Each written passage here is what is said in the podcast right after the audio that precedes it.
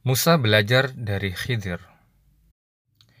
Dari Ubay bin Ka'ab, Rasulullah Shallallahu Alaihi Wasallam bersabda, pada suatu ketika Musa berbicara di hadapan Bani Israel.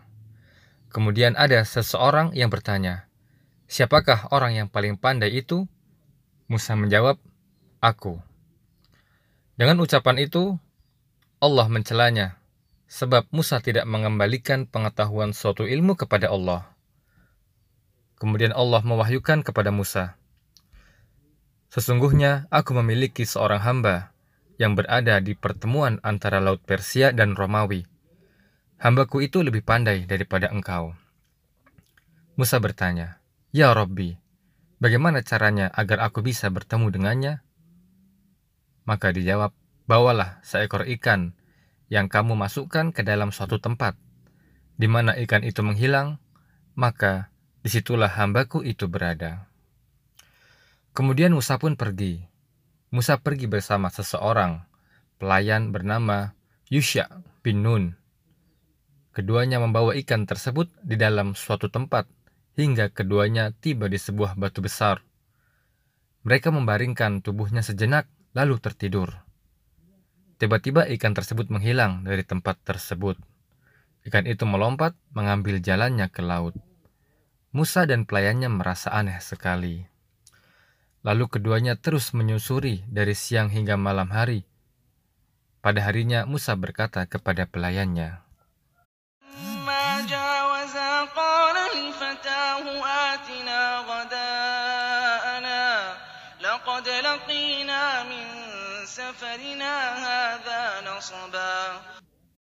Bawalah kemari makanan kita.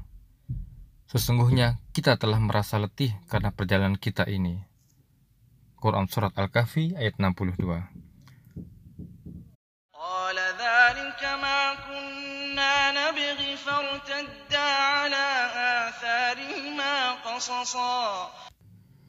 Musa berkata, Itulah tempat yang kita cari. Lalu keduanya kembali mengikuti jejak mereka semula. Al-Kahfi 64 Setibanya mereka di batu tersebut, mereka mendapati seorang lelaki yang tertutup kain. Lalu Musa memberi salam kepadanya. Orang itu yang tak lain adalah Nabi Khidir bertanya, Berasal dari manakah salam yang engkau ucapkan tadi? Musa menjawab, Aku adalah Musa, Khidir bertanya, Musa yang dari Bani Israel? Musa menjawab, benar.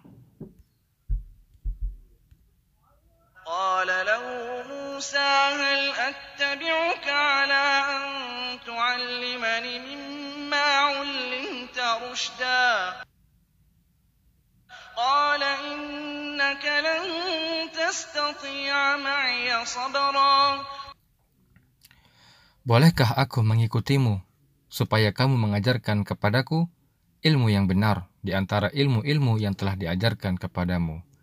Dia menjawab, Sesungguhnya kamu sekali-kali tidak akan sanggup sabar bersamaku. Al-Kahfi 66-67 Khidir berkata, Wahai Musa, aku ini mengetahui suatu ilmu dari Allah yang hanya dia ajarkan kepadaku saja. Kamu tidak mengetahuinya, Sedangkan engkau juga mempunyai ilmu yang hanya diajarkan Allah kepadamu saja, yang aku tidak mengetahuinya. Musa berkata, Insya Allah kamu akan mendapati aku sebagai seorang yang sabar, dan aku tidak akan menentangmu dalam suatu urusan apa pun. Al-Kahfi 69 Kemudian, keduanya berjalan di tepi laut. Tiba-tiba lewat sebuah perahu. Mereka berbincang-bincang dengan para penumpang kapal tersebut agar berkenan membawa serta mereka. Akhirnya mereka mengenali Khidir. Lalu penumpang kapal itu membawa keduanya tanpa diminta upah. Tiba-tiba seekor burung hinggap di tepi perahu. Ia mematuk, meminum seteguk atau dua kali teguk air laut. Kemudian Khidir memberitahu Musa, Wahai Musa, ilmuku dan ilmumu tidak sebanding dengan ilmu Allah, kecuali seperti paruh burung yang meminum air laut tadi. Khidir lalu menuju salah satu papan perahu, kemudian Khidir melubanginya, Melihat kejanggalan ini, Musa bertanya, Penumpang kapal ini telah bersedia membawa serta kita tanpa memungut upah, tetapi mengapa engkau sengaja melubangi kapal mereka? Apakah engkau lakukan itu dengan maksud menenggelamkan penumpangnya? Khidir menjawab, Bukankah aku telah berkata, Sesungguhnya kamu sekali-kali tidak akan bersabar bersamaku. Musa berkata, Janganlah kamu menghukum aku karena kelupaanku. Al-Kahfi 72 sampai dengan 73. Itulah sesuatu yang pertama kali dilupakan Musa. Kemudian keduanya melanjutkan perjalanan. Keduanya bertemu dengan seorang anak laki-laki sedang bermain bersama kawan-kawannya. Tiba-tiba Khidir menarik rambut anak itu dan membunuhnya. Melihat kejadian aneh ini, Musa bertanya, Mengapa kamu membunuh jiwa yang bersih? bukan karena dia membunuh orang lain. Sesungguhnya kamu telah melakukan sesuatu yang mungkar. Khidir menjawab, Bukankah sudah aku katakan kepadamu bahwa sesungguhnya kamu tidak akan dapat sabar bersamaku. Al-Kahfi 75 Maka keduanya berjalan, hingga tatkala keduanya sampai kepada penduduk suatu negeri. Mereka minta dijamu kepada penduduk negeri itu. Tetapi penduduk negeri itu tidak mau menjamu mereka. Kemudian keduanya mendapatkan dalam negeri itu dinding rumah yang hampir roboh. Hidir berkata bahwa melalui tangannya dia menegakkan dinding itu. Musa berkata, Jikalau kamu mau, niscaya kamu mengambil upah untuk itu.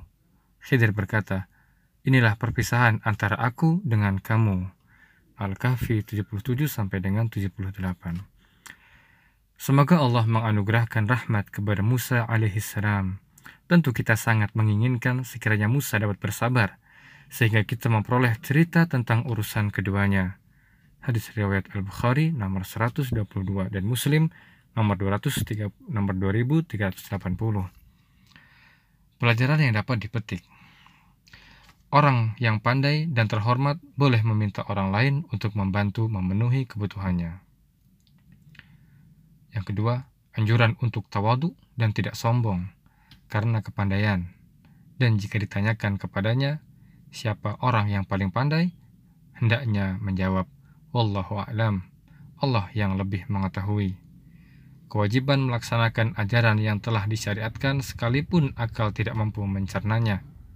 Yang keempat, anjuran safar dalam tolabul ilmi atau menuntut ilmu yang kelima, anjuran untuk bersopan santun dengan para ulama dan orang yang lebih tua. Keenam, ketetapan adalah karomah para wali. Ketujuh, diperbolehkan meminta makanan jika memang membutuhkan.